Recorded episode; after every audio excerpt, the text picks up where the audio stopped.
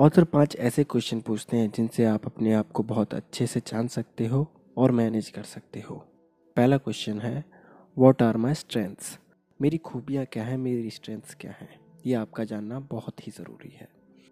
अगर आप अपनी स्ट्रेंथ्स के बारे में कंफ्यूज हो रहे हैं या फिर आपको लगता है कि मेरी कई सारी स्ट्रेंथ्स हैं तो एक गोल सेट कीजिए अगले नौ से बारह महीने के अंदर।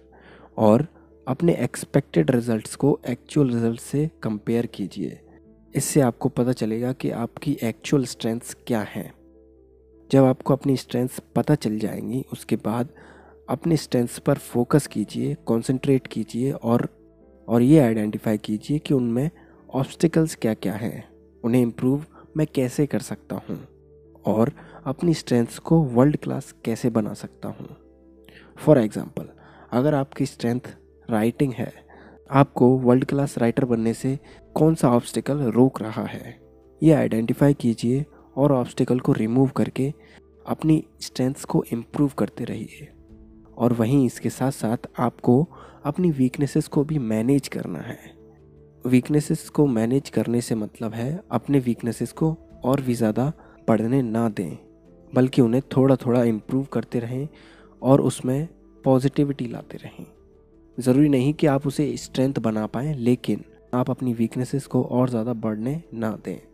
दूसरा क्वेश्चन है हाउ डू आई परफॉर्म इसका मतलब है, मैं कैसे परफॉर्म करता हूँ, मैं कैसे अच्छे से परफॉर्म कर सकता हूँ?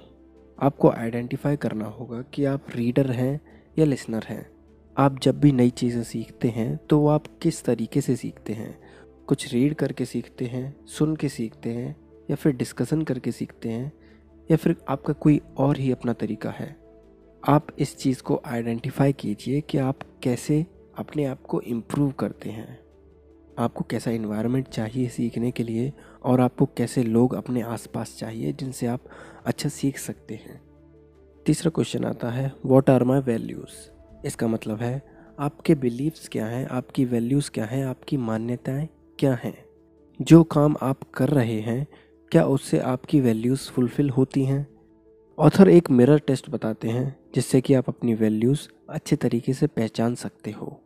आपको एक मिरर के सामने खड़ा होना है और अपने आप से सवाल करने हैं कि मैं क्या करना चाहता हूँ, मैं क्या बनना चाहता हूँ और मैं क्या कर रहा हूँ। और मैं जो कर रहा हूँ, क्या मुझे उस पर गर्व होता है या नहीं? अगर आप प्राउड फील करते हैं तो इसका मतलब है कि आप सही काम कर रहे हो, आप अपने वैल्यूज़ से मिलता जुलता काम कर रहे हो। फॉर एग्ज़ाम्पल अगर आप वातावरण और पेड़ों की बहुत ही ज़्यादा वैल्यू करते हो तो आपके लिए कारपेंटर का काम करना अच्छा नहीं होगा। आपको अपने आप पर प्राउड फील नहीं होगा और आपको अपना काम पसंद भी नहीं आएगा। अगला क्वेश्चन आता है वेर डू आई बिलोंग मतलब मुझे कहाँ बिलोंग करना चाहिए?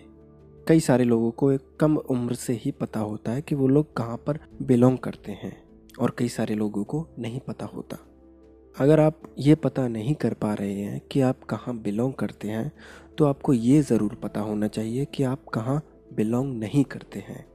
एग्ज़ाम्पल के तौर पर अगर आप एक बड़ी एमएनसी में काम करते हैं और आपको लगता है कि वो इन्वायरमेंट आपके लिए अच्छा नहीं है नेगेटिव है, आप वहाँ पर ग्रो नहीं कर पा रहे हैं तो इससे फ़र्क नहीं पड़ता कि आपकी सैलरी कितनी ज़्यादा है। आपको वहाँ पर बिल्कुल नहीं रहना चाहिए। आपको पता चल गया कि आपकी स्ट्रेंथ्स क्या हैं, आप कैसे परफॉर्म करते हैं या फिर इम्प्रूव करते हैं, आपकी वैल्यूज़ क्या हैं और आप कहाँ बिलोंग करते हैं। इन सब के बाद सवाल ये आता है कि आपको क्या कंट्रीब्यूट करना चाहिए। आपको सोसाइटी में चेंज लाने के लिए, लोगों के वेलफेयर के लिए और एक लेगेसी बनाने के लिए अपने स्ट्रेंथ्स के हिसाब से आपको जिस फ़ील्ड में काम करना अच्छा लगता है, आपको उसी फ़ील्ड में कंट्रीब्यूट करना चाहिए। एक एग्जांपल के तौर पर ऑथर बताते हैं कि एक हॉस्पिटल में एक नया एडमिनिस्ट्रेटर अपॉइंट किया गया था।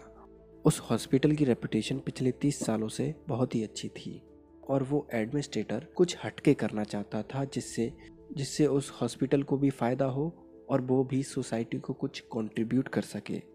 उसने फैसला किया कि अगले दो सालों में वो इमरजेंसी रूम्स को बहुत ही ज़्यादा इम्प्रूव कर देगा, जबकि उसने एक साल में ही इतना ज़्यादा इम्प्रूवमेंट इमरजेंसी रूम्स में कर दिया कि कि उस हॉस्पिटल का इमरजेंसी रूम पूरे अमेरिका में एक मॉडल बन गया।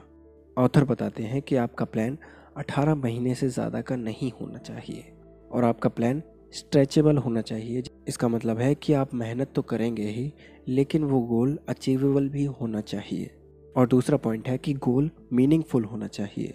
जैसे इमरजेंसी रूम्स का इम्प्रूवमेंट करना काफ़ी मीनिंगफुल है। लेकिन हॉस्पिटल की वॉल्स को पेंट कराना उतना ज़्यादा मीनिंगफुल नहीं है। इस समरी के लिए बस इतना ही। ये सारी बातें मैंने बताई मैनेजिंग वन सेल्फ से, जैसे लिखा है पीटर ड्रकर ने।